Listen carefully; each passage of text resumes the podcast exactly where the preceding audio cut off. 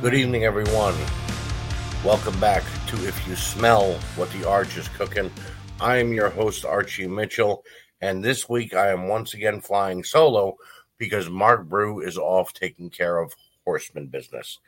Uh, Mark will be back with me uh, hopefully next week, but for right now, it is just me, myself, and I, and I am back once again to spew my hate, my venom, and my love for the world of professional wrestling as it has been this past week. Uh, we're going to be talking about NXT, AEW Dynamite, and AEW Rampage this week. Next week's show, though, will be a special War Games edition of If You Smell What the Arch is Cooking, as I will be looking at NXT's version of War Games from this past Sunday night. So, let's get ready as usual and pop open your favorite frosty beverage and join me, if you will, here tonight. We're going to get into some quick hits, ladies and gentlemen. And our first quick hit is that the WWE is paying for Jon Moxley's rehabilitation. Um, now, there are some people who have gone out and said, well, why isn't AEW? Why isn't Tony Khan? Why couldn't Moxley pay for himself? Well, here, that's not the story here. AEW is supporting Jon Moxley as he goes through his uh, uh, alcoholic uh, rehabilitation and are allowing him time off. and I'm more than sure that Tony Khan could have afforded to pay for and probably offered. Uh, Jon Moxley, as well, made a very good living uh, in his time in the ring. So I'm more than sure that he could have paid for his rehabilitation. The WWE, however, is doing it because they offer that service to any and all past superstars from their roster who want help. They have helped guys like Scott Hall, Sean Waltman. They attempted to help Chyna, God rest her soul, Jake the Snake Roberts. Uh, so it, it's this is not something above them, um, but I will say, good on the WWE for following through, not making this about the uh, wrestling war, uh, or so be it, whatever it is you want to call it that's going on between AEW and the WWE. You know, they're sitting there and they're like, "Well, hey, John needs some help. Let's give it to let's give it to him." So, and once again, I want to send out my well wishes and my hope that Jon Moxley gets the help that he's needed uh, to uh, get rid of this uh, alcoholism in his life and get back on the straight and narrow path. Uh, I, for one, didn't even know that he had a problem with alcohol while he was in the ring uh, let alone outside of it. Uh, you know, seeing him in interviews and things like that, you never would have guessed it. So, whatever the case may be, John, we are wishing you the absolute best. Number two on the quick hits this evening, JR Jim Ross is stepping away from the AEW broadcast uh, broadcast desk uh, and team to battle skin cancer. Jim Ross has been giving updates about this on social media for the last couple of weeks, and his last update was that he's going to be taking a much needed break and hopes to be back in about six weeks' time. Uh, Jim has had many different illnesses and problems in the past, and this one being one of the absolute biggest. But doctors say that they can contain it and get him to 100% again. Uh, we wish Jim the absolute best and a speedy recovery. Uh, this past week on AEW Rampage and Dynamite, Jim was not there, and it was actually noticed that he wasn't there. Uh, the broadcast team mentioned him and wished him well, uh, but also him not being there and other wrestlers coming in and doing, uh, you know, play by play for AEW. It was a little weird.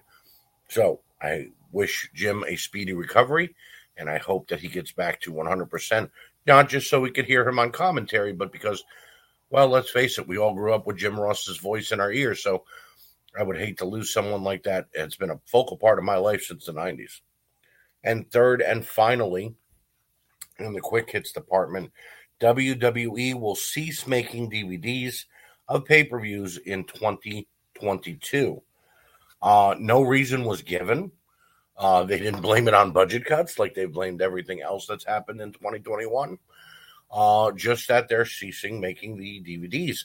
Um, I'm guessing maybe Peacock uh, having control of the network uh, is one of the reasons, but that's just me surmising here uh, and assuming things. And you know what happens when you assume.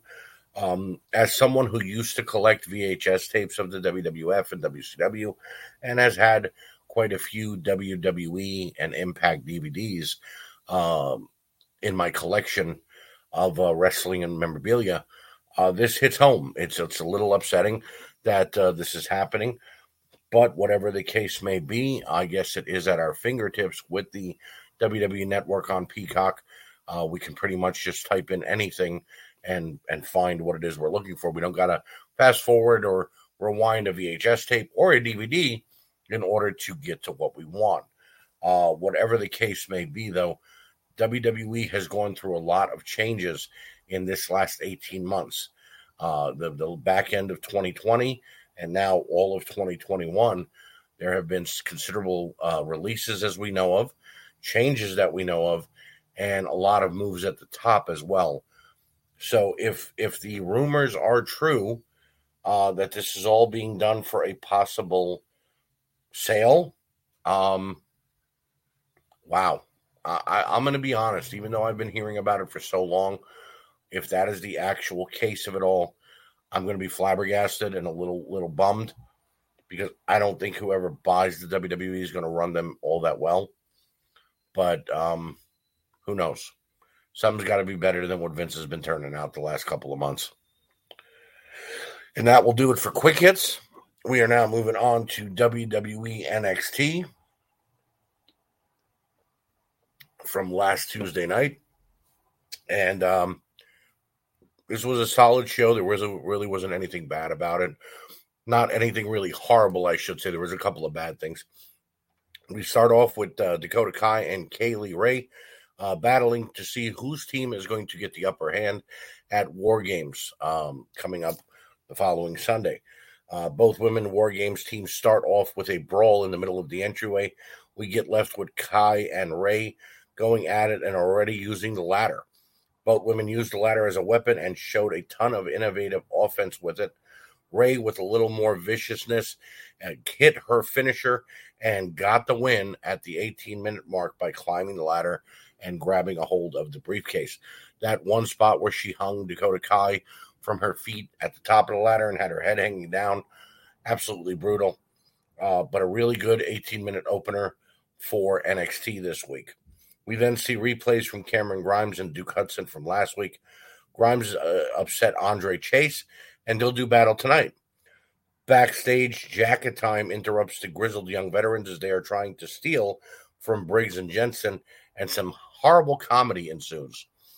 Uh, then we go to the ring for Grimes versus Chase.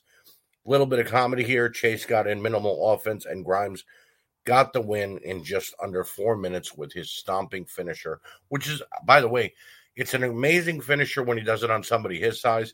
But when Cameron Grimes does that jump up double stomp on a guy who's like six foot five, it's unbelievably unbelievable to see. Um, Post match, Duke Hudson tried to show us what Cameron Grimes would look like after their hair versus hair match. And to be honest, this whole segment and match fell flat for me. Uh, not anything that great. Uh, Alicia has an in ring interview with Carmelo, uh, Tony D'Angelo, Walter, uh, Grayson Waller, and Bron Breakker. All four cut a promo about the old school team, but only Breakker actually says anything of meaning. Breakker will face Gargano later on tonight, and Johnny Wrestling walks out and says he will make short work of the big bad booty nephew. This got a laugh from myself and Bron Breakker. Uh, first time someone is actually mentioning it out in the open um, that Bron Breakker is the nephew of Scott Steiner, the son of Rick Steiner. Uh, I can't wait to see Johnny Wrestling and Bron Breakker go at it later on tonight. Backstage, Legado del Fantasma says they'll once again beat both O'Reilly and Wagner. This team has grown on me. I have to be honest with you. Uh, Joaquin Wilde is amazing. His tag team partner is great, and they've really started to uh, grow on me as a team. Uh, if they did beat O'Reilly and Wagner, who are an unconventional tag team who've only been together about a month, I wouldn't mind it. But um, yeah, we then go to MSK finally arriving to the Sharma or Shaman, and this is comedy. Uh, they they the actions they're doing at the front door is hysterical, kind of reminding me of a little bit of Harold and Kumar uh, as they go at it. Uh, we still don't get to see who the Shama is, uh, but this will be done this Tuesday night on NXT. So we will talk about it during the War Games, um, the actual War Games show uh, next week on uh, If You Smell What the Arch is Cooking. Uh, and then we go to the ring. It's Kyle O'Reilly and Von Wagner taking on Legado del Fantasma. Very good tag team match here. Both teams getting a chance to shine. It was back and forth between Mendoza and Wagner. Then Wilde and O'Reilly traded shots as well. Wagner and Kyle hit a wicked looking tag team finisher, almost like a total elimination. Uh, and they pick up the win at the 14 minute mark. Solid showing for all four individuals involved.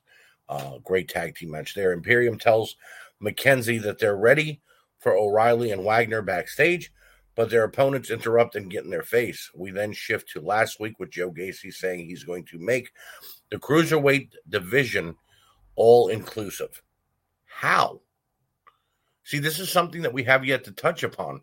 How do you make the 205 cruiserweights all inclusive?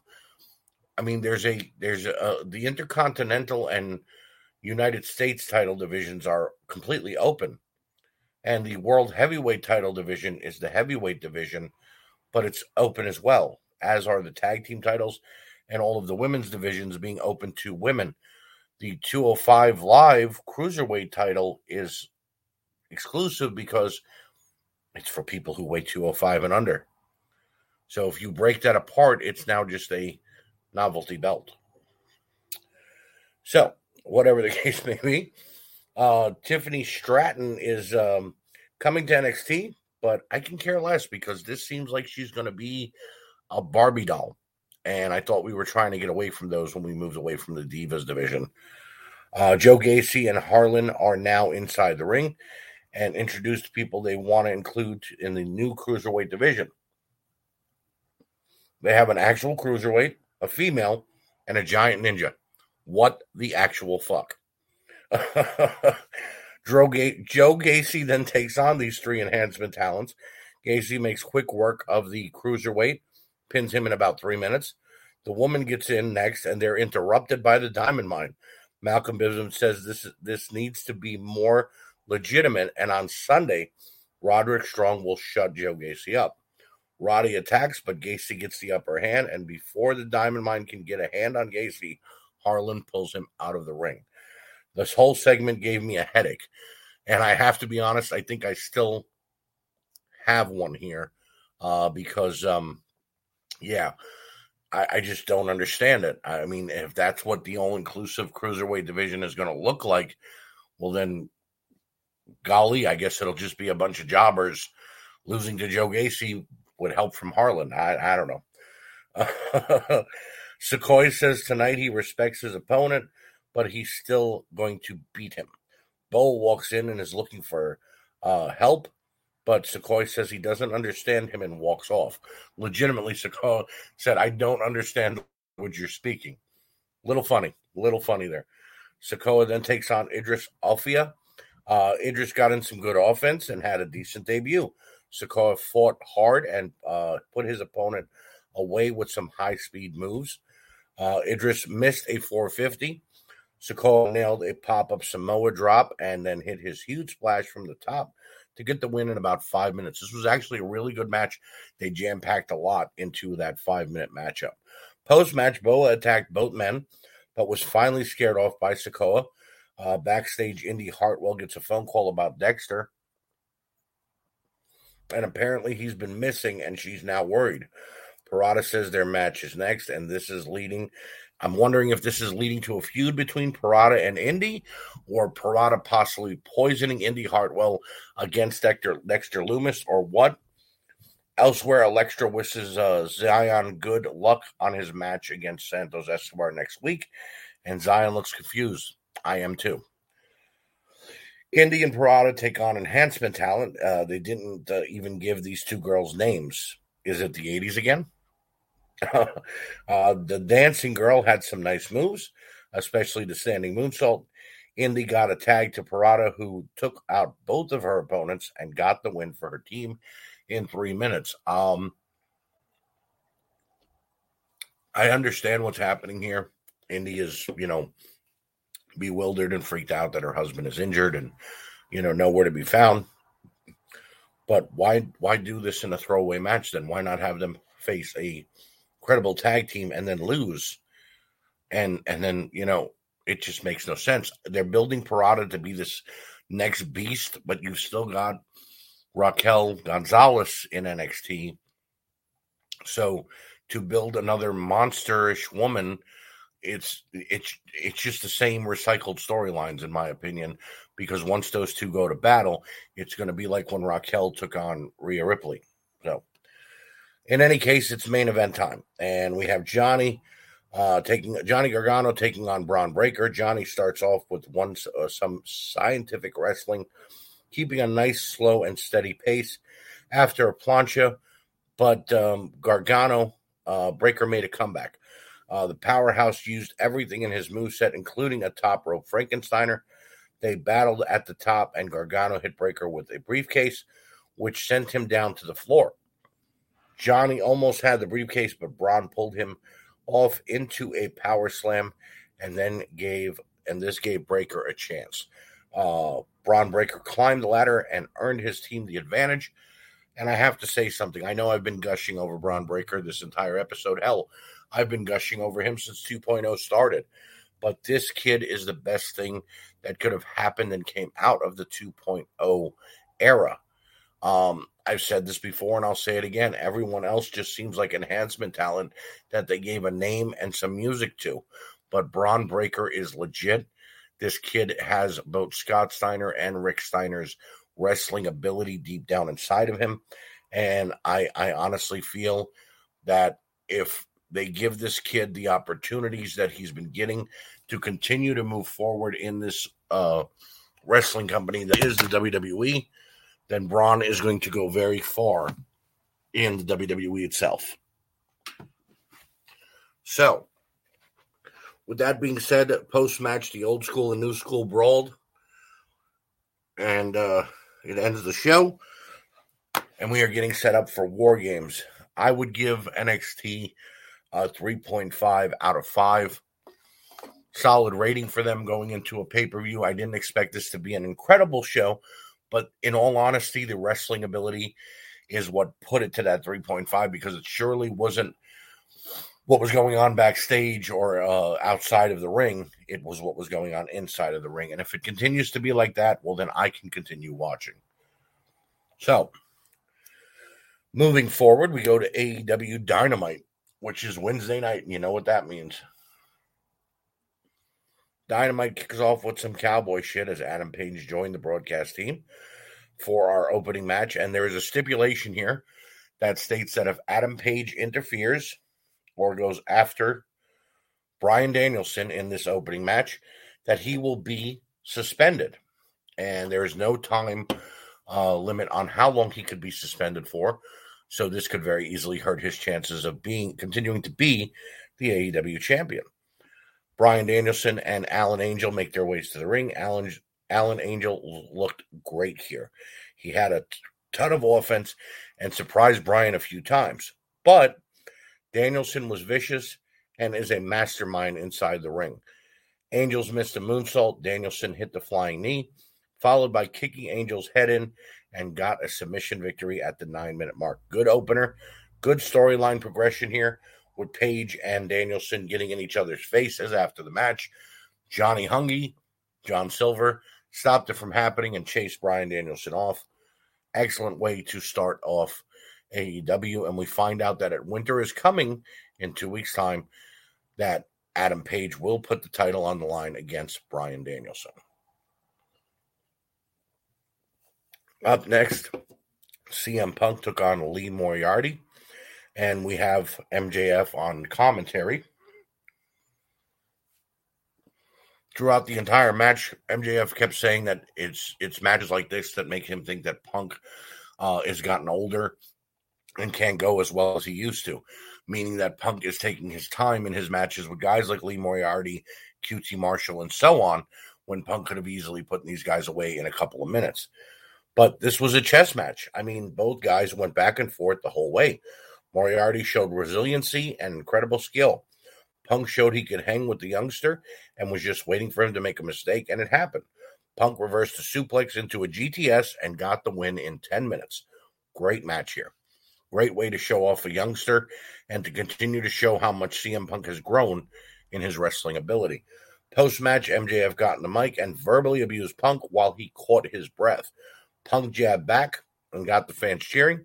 These two are incredible going back and forth, and I hope it never ends. If it means them never actually having a wrestling match with one another, I'm okay with that as long as they continue to have a promo battle like they have each week. Backstage, Britt Baker says Riho cheated and blames Tony Khan. She and Jamie Hayter may have a small issue here, but they say they've made things up, but we'll have to wait and see how this develops. Adam Cole comes out for commentary next. But here comes Orange Cassidy. Apparently, Cole has moved on from Jungle Boy and is now feuding with Cassidy and the best friends. The Young Bucks and Cole attack Cassidy and leave him laying until Yuta and Chucky T make the save. Now, I have no problem with moving along into another feud. Not by all means necessary. Go ahead. But I would have liked one actual one on one victory where Jungle Boy actually beat Adam Cole, or vice versa, without any help from the Young Bucks, so that we could have gotten a little closure in that feud before we go into the next six man feud, which, as we know, is now going to be Yuta, Orange Cassidy, and Chuck T taking on the Young Bucks and Adam Cole. It just doesn't make any sense why we would jump like this when we had such a great thing going with Cole and Jungle Boy. I'm not saying overdo it, force it down our throats. What I am saying is give it one more match so that we have an ending. But who knows? Maybe we'll come back to it. We then hear from Tony Nese. He says he will become TNT champion on Rampage. I don't know why, but I don't believe him. Tony Nese was okay in the uh, cruiserweight division on 205 Live. He was the cruiserweight champion for a couple of months. But what I know of Tony Nese is that he constantly gets injured and he's a great athlete, but it's not all that great when it really comes down to it. He's horrible at cutting a promo like he was here tonight. Very unbelievable. Uh, and I just, I'll be honest, anybody but him could have could beat Sammy Guevara, and I would be okay with it, but not Tony Nese, not this early anyway. Uh, Wardlow then took on AC Adams in a two-minute squash match. Wardlow powerbombed Adams four times and got the win. The fans were cheering for Wardlow something fierce and wanted more and more power bombs. He stopped after four. Wardlow is being built like a beast, and I like it. Tony Schiavone interviews Pac and Pentagon. Apparently, Rey Fenix is injured, so it will be Pac and Pentagon versus FTR at Rampage in a regular tag match, not a two out of three falls match. Should still be a fantastic, fantastic matchup, though. I mean, all four of those guys could definitely go in the ring. Speaking of tag team matchups, we now get a match being billed as two undefeated tag teams as Sting and Darby Allin take on the Gun Club. Now, the Gun Club, Billy Gunn and his son Colten, have been together for since the beginning of AEW. Sting and Darby Allin have been together over a year, or coming up on a year, with winter is coming only being a couple weeks away. I think Sting and Darby have had three matches though as a tag team. So to call them an undefeated tag team against the father and son duo of Billy and Colten Gunn is a little ridiculous. First few minutes of this one was all Gun Club. They used whatever they could to beat back Sting and Darby. Darby made a comeback and landed a splash to Billy on the outside. Back inside, side, Darby hit a reverse stunner into Sting, who hit Colten with a scorpion death drop and got the win at the 11 minute mark. Decent, but nothing great here. And I got to be honest with you. I know that they weren't really going anywhere with Colten and Billy Gunn because they primarily wrestle on dark and elevation, but you didn't have to like force feed them to Sting here. Um, you know, it, it's like why would you make them lose their undefeated streak just because? I don't know. I think more could have been done with this match. Maybe a disqualification loss with a beatdown or something. I don't know. 2.0 attacked Chris Jericho backstage as payback for Jericho saving Eddie Kingston last week. Someone needs to teach these guys to make their punches and kicks look great, uh, look real, because it wasn't too great here, is what I was trying to say. Uh, they missed about four or five times and ended up punching Jericho in the thigh instead of in the stomach. Uh-huh. After this, Lio Rush approached uh, Team Taz about Dynamite and the Dynamite uh, Dynamite Diamond Battle Royal next week and said he's a fighter and no matter what, he's going to fight. Lio's grown on me, but seeing Dante Martin turn on him and joining Team Taz is a little bit like iffy. Um, we know Dante Martin is not going to progress under Taz and will probably be used as enhancement talent like he has been. And he'll have still have great matches, but he isn't going to beat anybody big like when he was with Lio or even when he was by himself. So it's just weird for me that they would they would you know blow that tag team up so quickly. Uh, now they have Lio just going on and saying, "I'm a fighter. I'm a fighter." Taz did throw one pot shot, and I, I thought it was a little rough, but I mean he's not wrong. He told Lio, "Why don't you just go ahead and retire?" Uh, I believe that this was a mocking towards Lio having retired the last, you know, last year and a half, three times. But you never know. Backstage, Jade Cargill is talking, but I'm not listening until Thunder Rosa approaches and says she'll be watching Jade's match this Friday on Rampage because she will be wrestling one of Rosa's students uh, on uh, on Rampage. Um, I really hope that Jade and, and Thunder Rosa have a great uh, semifinals match, but I know the way Jade is and how she botches so often. So I'm I'm I'm hopeful, but I'm I'm not really expecting much. We then go to Statlander versus Soho, a match that has been built for four weeks. this was a scientific mat classic between both of these women. Uh, they went arm drag for arm drag and reversal for reversal for the entire 16 minutes. Ruby hit a poison Rana, followed it up with a Hurricane Rana for a two. Statlander was going for her Big Bang Theory, but Ruby reversed it and got the pin and picked up a great win. Fantastic matchup between these two women. Post match, as Ruby went up the ramp, uh, Nyla Rose came out and totally destroyed Statlander.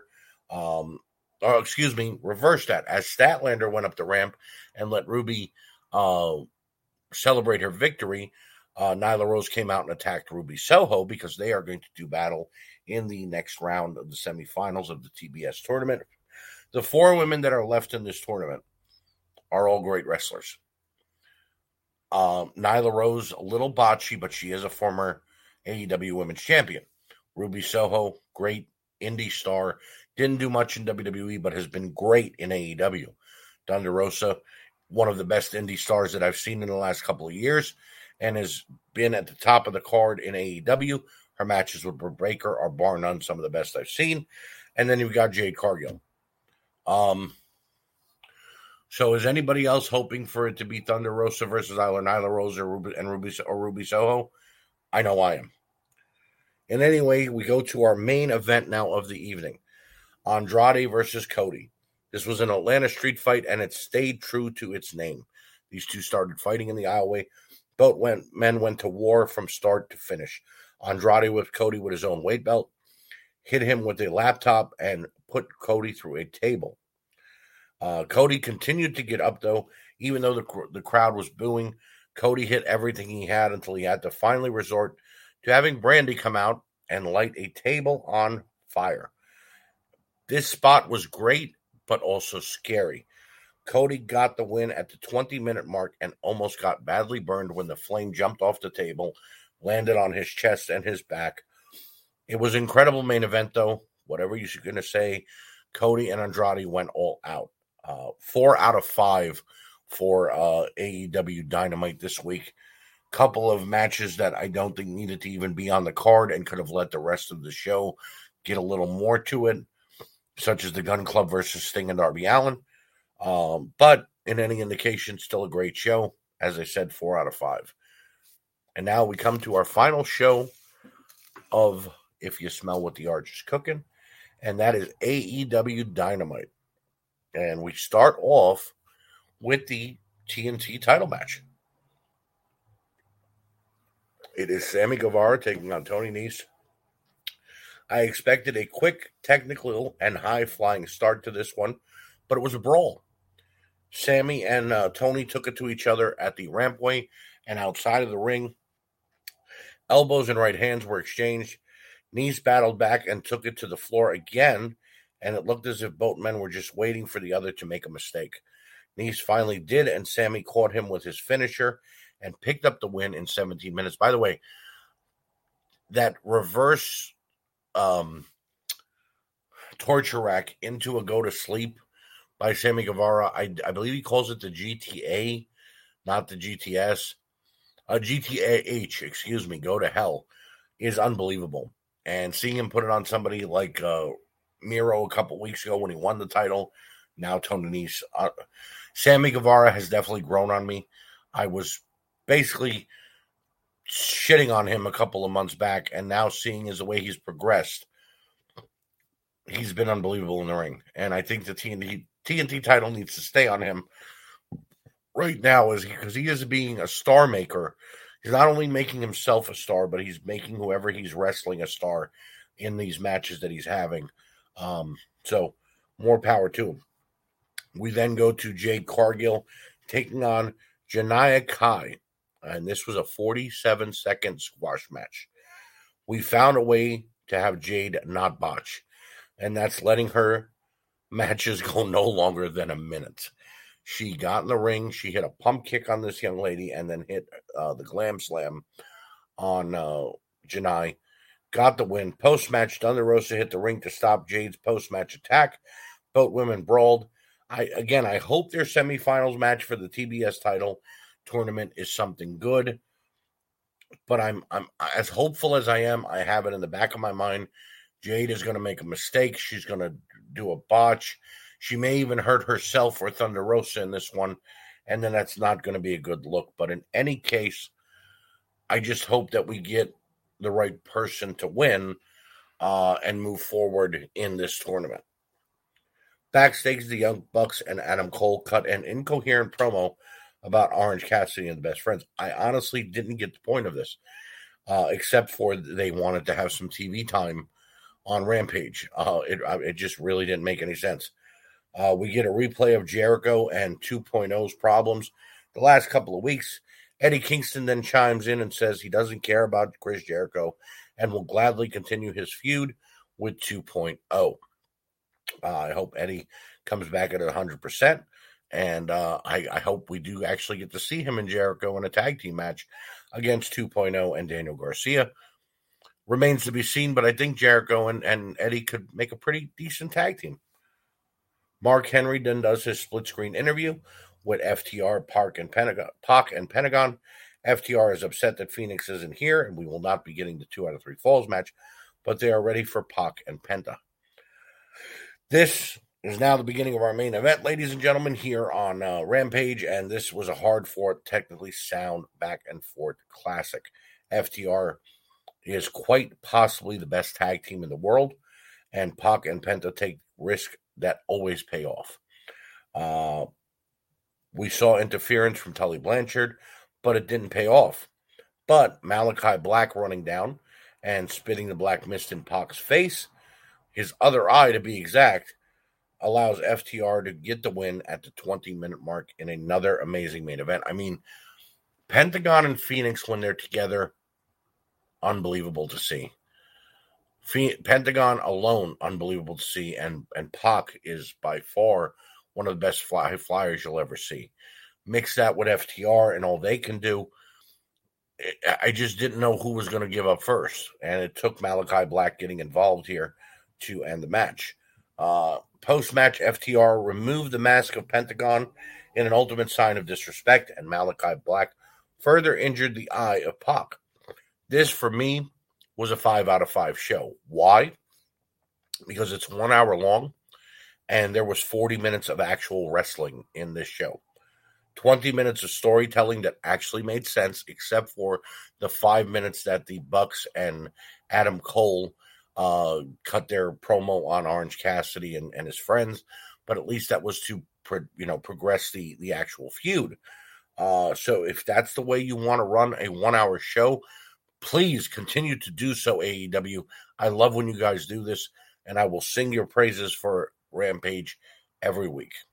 So that will do it for the review portion of our show. That brings us to one last bit. And that's what grinds my gears. So,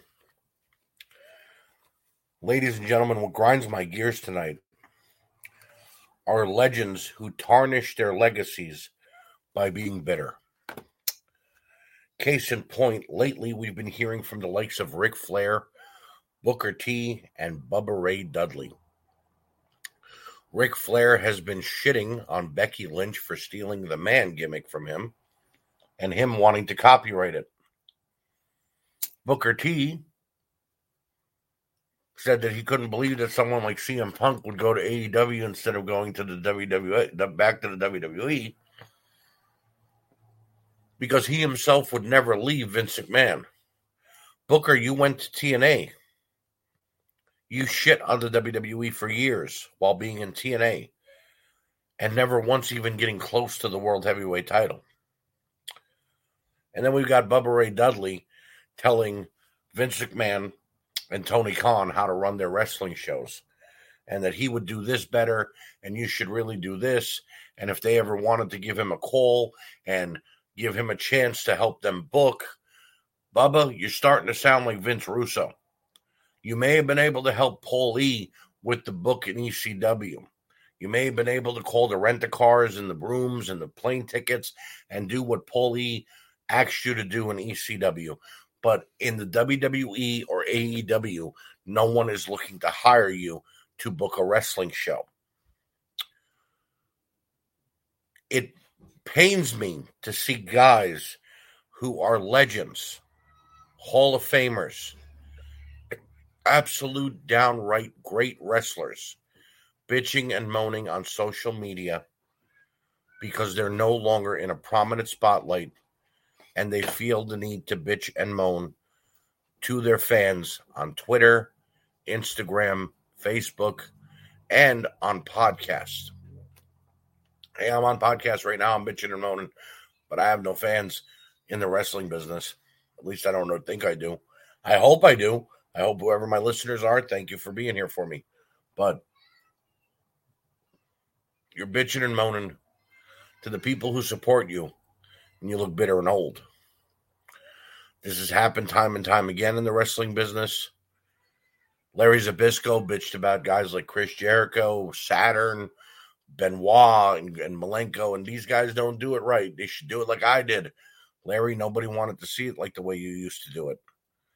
They were tired of your act. That's why we got to another era in this business. Jesse Ventura bitched about the WWE countless times. How they used him and abused him, and Hogan stole his gimmick, and this guy stole this from him, and Vince McMahon did this to him. And when Vince McMahon called him back to be the um, the special guest host of Monday Night Raw, he ran back like a little puppy.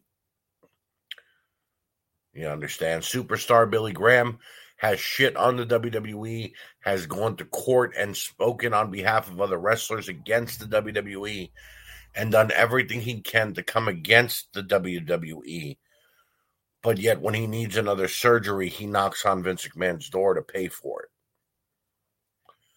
Wrestlers who are past their prime and are legends need to go ahead, continue to go on the meet and greet circuit, go to these you know, conventions allow your fans to see you, love you, take pictures, and enjoy you and let you tell old stories. We don't want to hear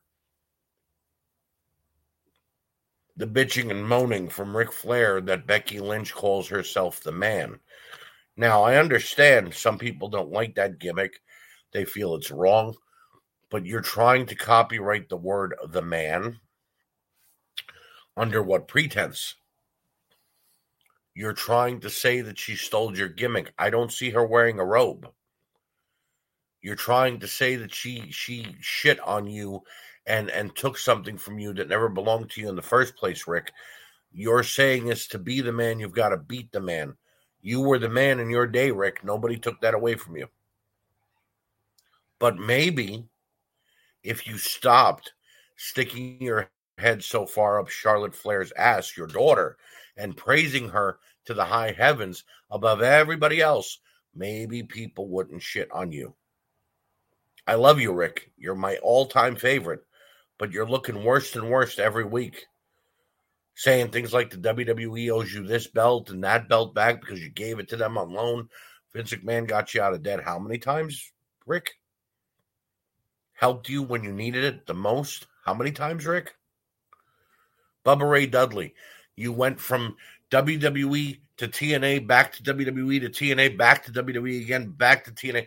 You need you couldn't make up your mind what company you wanted to be in because you didn't know what you wanted to be doing with your career anymore. And you think you have the right to tell somebody how to book their wrestling company? And Booker T, damn man, if it wasn't for Vince Russo seeing something in you, you never would have been a world heavyweight champion. You were great, great tag team wrestler, great singles wrestler, but guess what? No one was banking on you. And when you got to the WWE, you took a couple years worth of ass whoopings before they put the world title on you. So for you to say something like guys should be beholden to Vince McMahon, no. If Vince McMahon isn't going to give them what they need or want in the wrestling business and push them the way that they deserve, and there are other places for them to go, so be it. Because if the WWE would have knocked on your door in 1998 when the NWO was at full steam and would have offered you a payday booker, you would have taken it. You and Stevie would have been out the door. So wrestlers who are legends and have legacies to hold on to, stop tarnishing them. You're ruining it for yourself and for everybody else. With that being said, I want to thank you all for joining me. Once again, I'm sorry that Mark Brew isn't here, but again, he's off taking care of horseman business, which we know is more important. I know he'll be back in due time, though. He is my brother from another mother, and I love him. Uh, quick shout out to Bobby Anders, David Gold, Josh Blevins, Mandy Ampeshi, uh, Nick Francis, uh, Mike Zecca, Jeff Morlock, John Majewski, Daniel Ariola, Rocky Turner, all of the boys and girls at the Asylum, World Championship Customs. Thank you guys for continuing to listen and I will see you next time on If You Smell what the arch.